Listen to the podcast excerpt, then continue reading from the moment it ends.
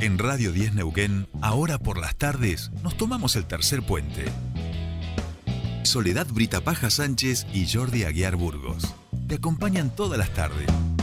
De 15 a 17.30. Información, análisis, entrevistas, música en vivo y columnistas de todos los colores y sabores. Subite al tercer puente. Con Jordi y Sole.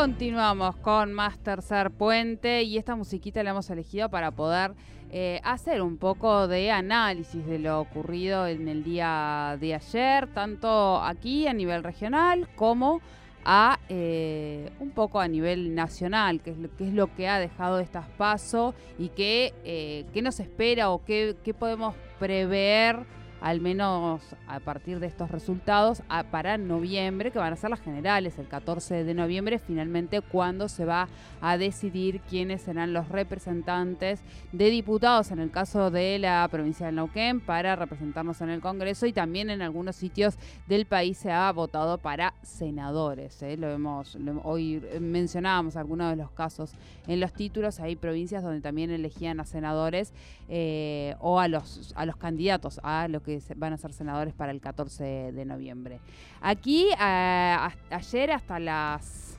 once y media pasaditas, eh, todavía no podíamos definir la interna, o sea, estaba casi, era una especie de, diferencia técnica la que había dentro de la interna del Partido Provincial, la del Movimiento Popular Nauquina, hablábamos de una diferencia de 2.600, 2.500 votos, eso era lo que marcaba hasta el día de ayer. Yo hoy varias veces ingresé en lo que era la aplicación porque no había datos oficiales, eh, había muy pocos. Yo fui recolectando a partir de las mesas. Bueno, le iba pasando a Jordi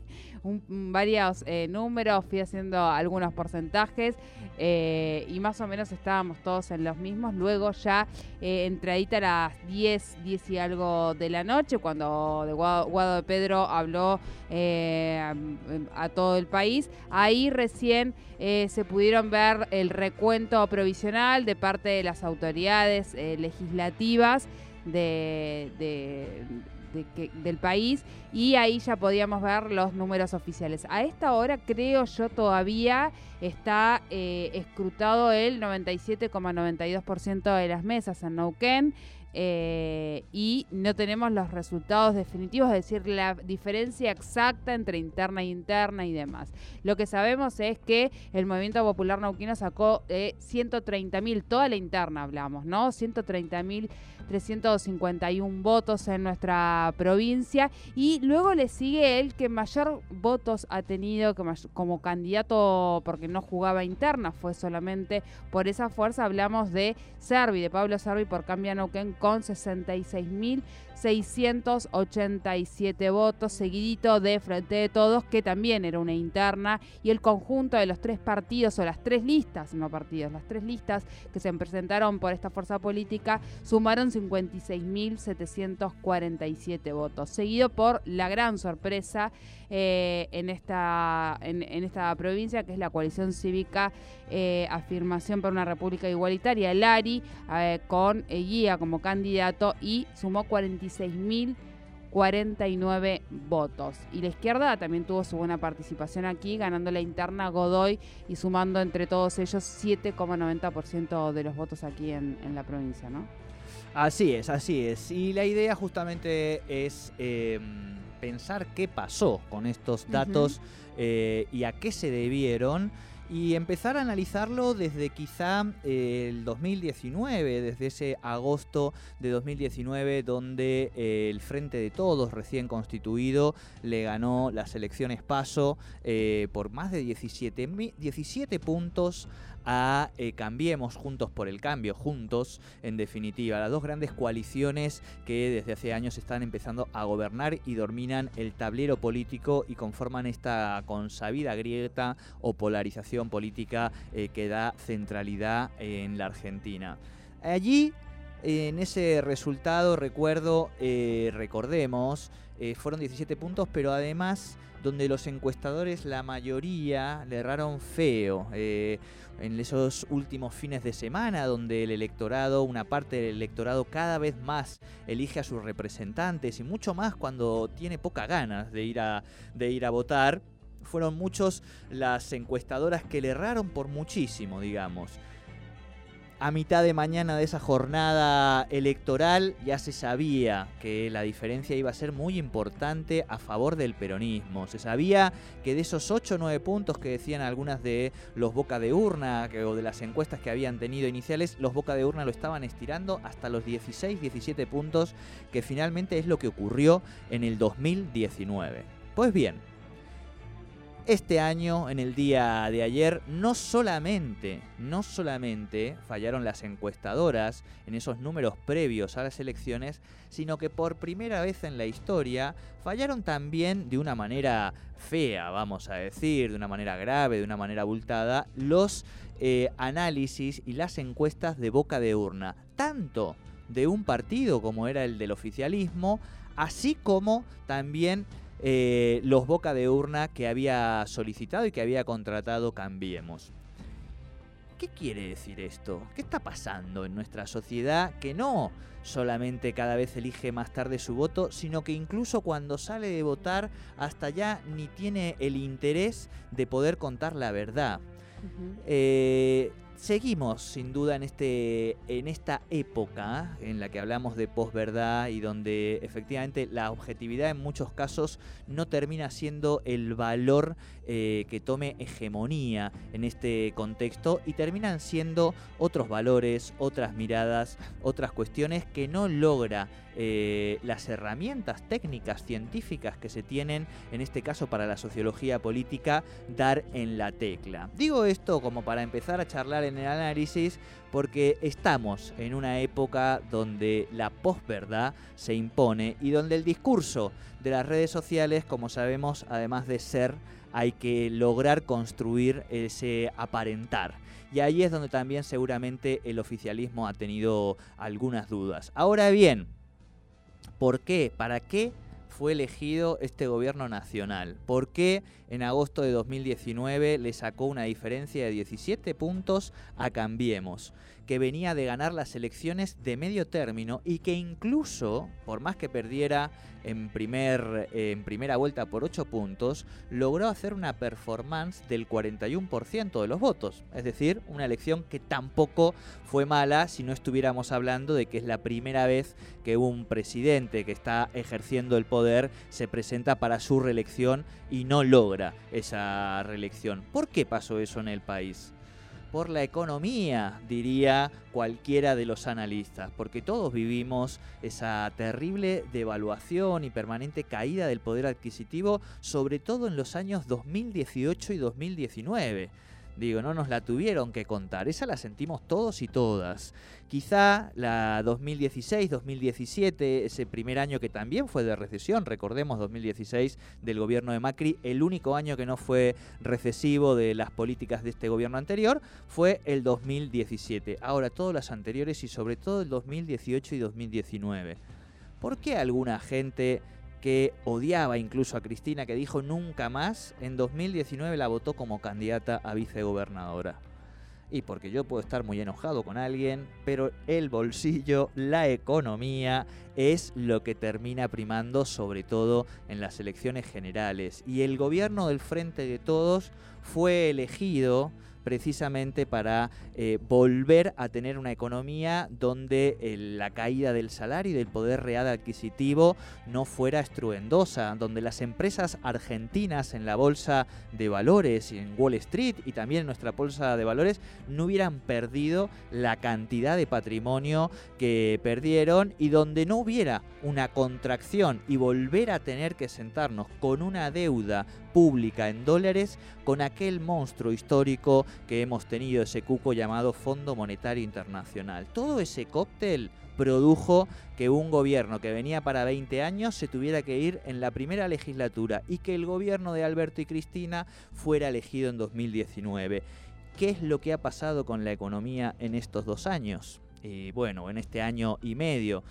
Por supuesto, hemos tenido una caída el año anterior de 9 puntos del Producto Bruto Interno, la caída más importante, eh, incluso más importante que la de Lehman Brothers en 2009, se acordarán ustedes esa caída internacional, bueno, al nivel de la de 2002. Hemos tenido todo el continente, hemos visto como muchas de las democracias han sido puestas en jaque por la ciudadanía para levantarse precisamente frente a estos nuevos modelos que habían inaugurado un cambio de época después de esas eh, democracias progresistas con distintos perfiles, pero que lograron sacar a mucha gente de la pobreza e incorporar en Brasil, en Argentina, en muchos de los países latinoamericanos a millones y millones de personas a las clases medias. Después, claro, apareció hicieron otras demandas que no fueron satisfechas y por eso también estos gobiernos ganaron, además, por supuesto, de otras cuestiones que obedecen a la geopolítica internacional. Pero este gobierno, lamentablemente, en este primer año de mandato, eh, ha tenido una economía con una caída del 9%. Y ustedes dirán, bueno, está claro, ahora, por supuesto que esto se explica en parte por la pandemia. Pero allí es donde también tenemos que buscar la capacidad discursiva de un gobierno que claramente no tiene la misma capacidad discursiva en términos de comunicar, de su propia construcción, de su propio mensaje y también en términos de cómo ese mensaje se distribuye a través de los medios de comunicación y de las redes sociales en nuestro país. Por supuesto, la anterior gestión tenía muchos más elementos simbólicos que esta, pero este gobierno en ningún momento ha podido construir un discurso que dé cuenta satisfactoriamente de por qué esta pérdida económica ha sido tan y además recuerden ustedes, también fue un gobierno que apostó por la salud. Dijo, entre la economía y la salud, nosotros elegimos por la salud. Ese valor ético que se impone, pero donde la ética sabemos en este capitalismo tardío que no garpa mucho, ¿verdad? Cuando se pierde un 9% y cuando además ese discurso de la ética queda también atravesado por una mirada que es negativa. Es decir, el conjunto de la ciudadanía argentina, a pesar de que tenemos hoy 60 millones de vacunas, entiende que eh, este gobierno hizo cosas mal con las vacunas, que apareció un vacunatorio VIP y que el propio presidente fue el que pidió la renuncia del ex ministro de Salud, eh, Ginés García. Pero además de eso, un mes antes de las elecciones paso, esa mirada ética de que había que quedarse en casa por la vida de las personas y que por eso también se explica parte del deterioro económico por el que había sido o para darlo vuelta a ese deterioro económico este gobierno, lamentablemente apareció esa foto del propio presidente donde de alguna manera traspasa, rompe ese vidrio de construcción ética y de la salud privilegiada en pos de la economía, que de alguna, que en cierta medida es el discurso con poca capacidad de amplificación, con pocos medios a favor y todo lo que ya sabemos, pero es el discurso que ha construido este gobierno a la hora de eh, tratar de plantearse en esta campaña. Estamos en este momento en el país creciendo con una proyección de aproximadamente entre el 7 y el 8% de este año. Pero eso tampoco está siendo todavía llega a la economía real de muchos de los laburantes, que son la base económica de este gobierno.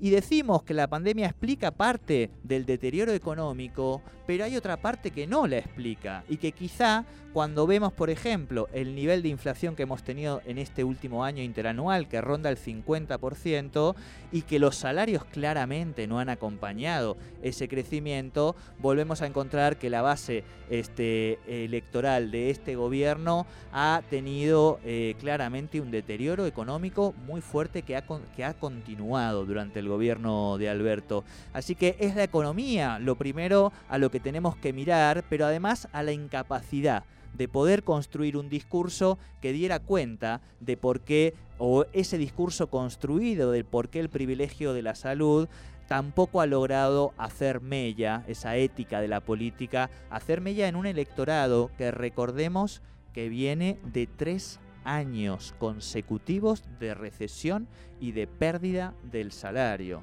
Tres años consecutivos, mientras que en el resto de los países había grandes crisis sociales, hemos visto Chile, hemos visto incluso lo que está pasando en Brasil, hemos visto Perú, hemos visto también Ecuador, la tensión permanente eh, y la polarización que existe en Venezuela. Bueno, la Argentina, toda esta conflictividad con tres años de caída del poder adquisitivo, de recesión, lo ha logrado metabolizar a través de la democracia y a través del voto popular. Entonces, ¿cómo ese voto popular, por supuesto, no va a reflejar parte de estos deterioros y estas tensiones e incluso poner en jaque una herramienta técnica científica como eran eh, los boca de urna en las elecciones tradicionales? Han logrado aquellos que aparecen como outsiders, como gente que no estaba en la política o como muy críticos de la política, han logrado capitalizar mucho de ese electorado. Y lo han logrado hacer a través de, las de la estructura tradicional de Cambiemos, Podemos hablar de Pablo Cervi, el caso de Neuquén, un outsider de la política, alguien que no viene siendo un agente de la política permanente, pero vamos a encontrar a lo largo y ancho del país periodistas, comunicadores, gente que definió dar ese salto desde la ciudadanía, entre comillas, a ser representante de esta fuerza política. Es el caso de Carlos Seguía del ARI aquí en Neuquén y que efectivamente han encontrado en la estructura partidaria de Cambiemos el lugar desde donde dar ese salto a la política. Algunos lo han encontrado allí, otros lo han encontrado en estructuras nuevas, es el caso de los partidos libertarios, sobre todo en Capital Federal, donde Javier Milei ha hecho una gran elección, y por supuesto también otros han encontrado ese salir de la grieta o ese salir de las estructuras en otros candidatos de orden provincial. No es casualidad que el movimiento popular neuquino haya ganado con contundencia la elección, pero que además lo haya hecho con el candidato que no pertenecía a la estructura, que no era el del aparato del Estado, el de la lista azul que gobierna en principio eh, la provincia de Neuquén, que también gobierna la, la capital y cuyo gran elector y estratega sigue siendo en principio Jorge Zapaga. Así que también vemos en este reflejo electoral y en esta cansancio y apatía de este tiempo, tanto de la pandemia como el proceso que veníamos nosotros de acumulación eh, de los años del gobierno anterior,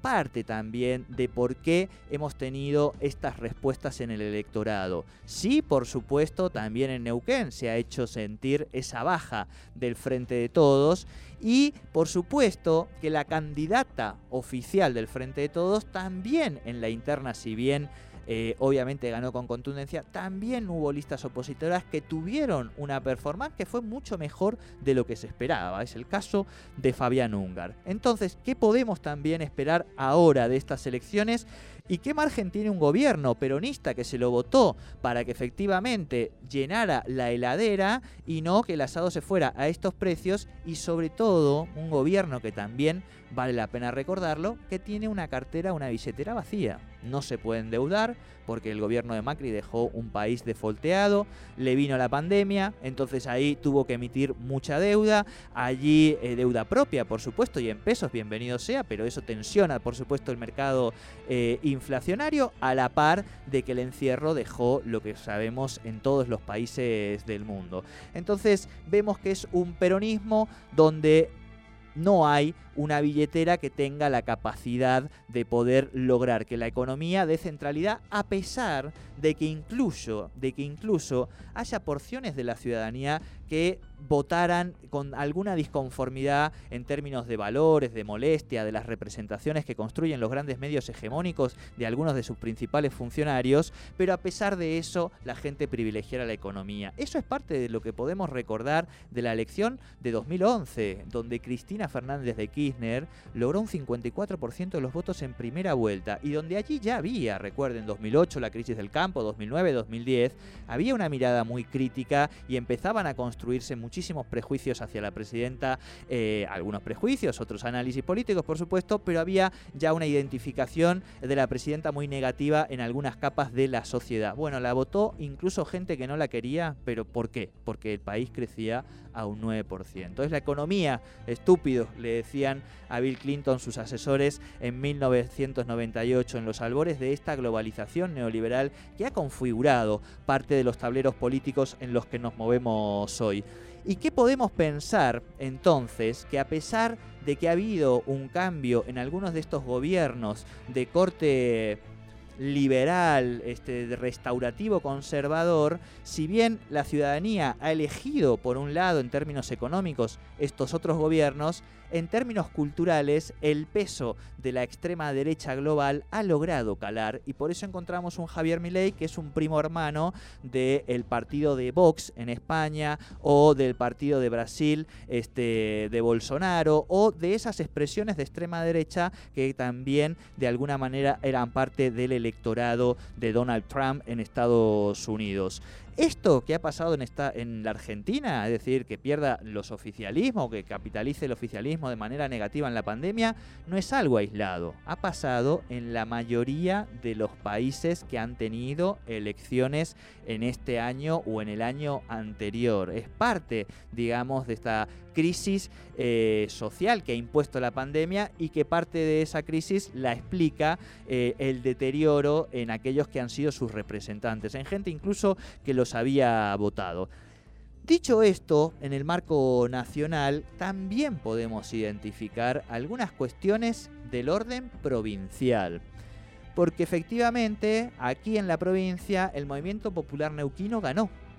pero no ganó la candidata en este caso o el candidato oficialista, quien representa al gobernador, a la intendencia principal, a los principales intendentes e intendentas de la provincia y por supuesto al gran estratega en principio, Jorge Zapac, aunque ya sabemos que el gran estratega tiene distintos huevitos y sabe cómo ir poniéndolos en distintas canastas. Bueno, ¿qué pasó? Que también eh, ganó en este caso la persona que no venía de las estructuras, el ex gobernador de la provincia, ex intendente de Chosmalal, ex intendente de Huinganco y diputado de la provincia, Rolando Figueroa, que por un puñado de votos que apenas caben en la mano, es decir, 2.000 votos aproximadamente, esos son los datos que, que, están publicados, logró ganar la interna al movimiento popular en el movimiento popular neuquino, sobre todo a la lista azul. ¿Qué va a pasar ahora en esta provincia donde sabemos que la interna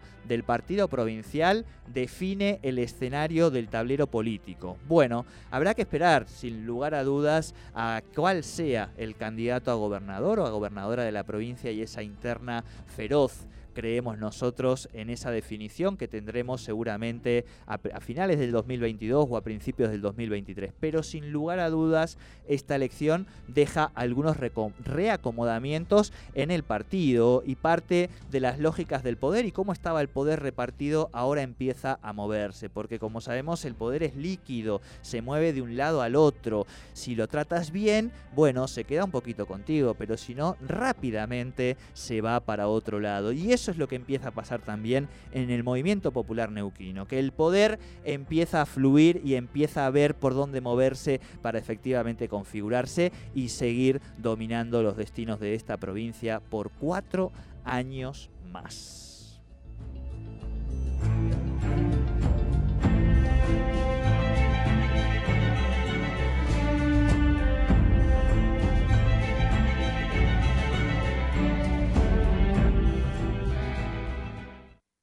Subite al tercer puente con Jordi y Sole.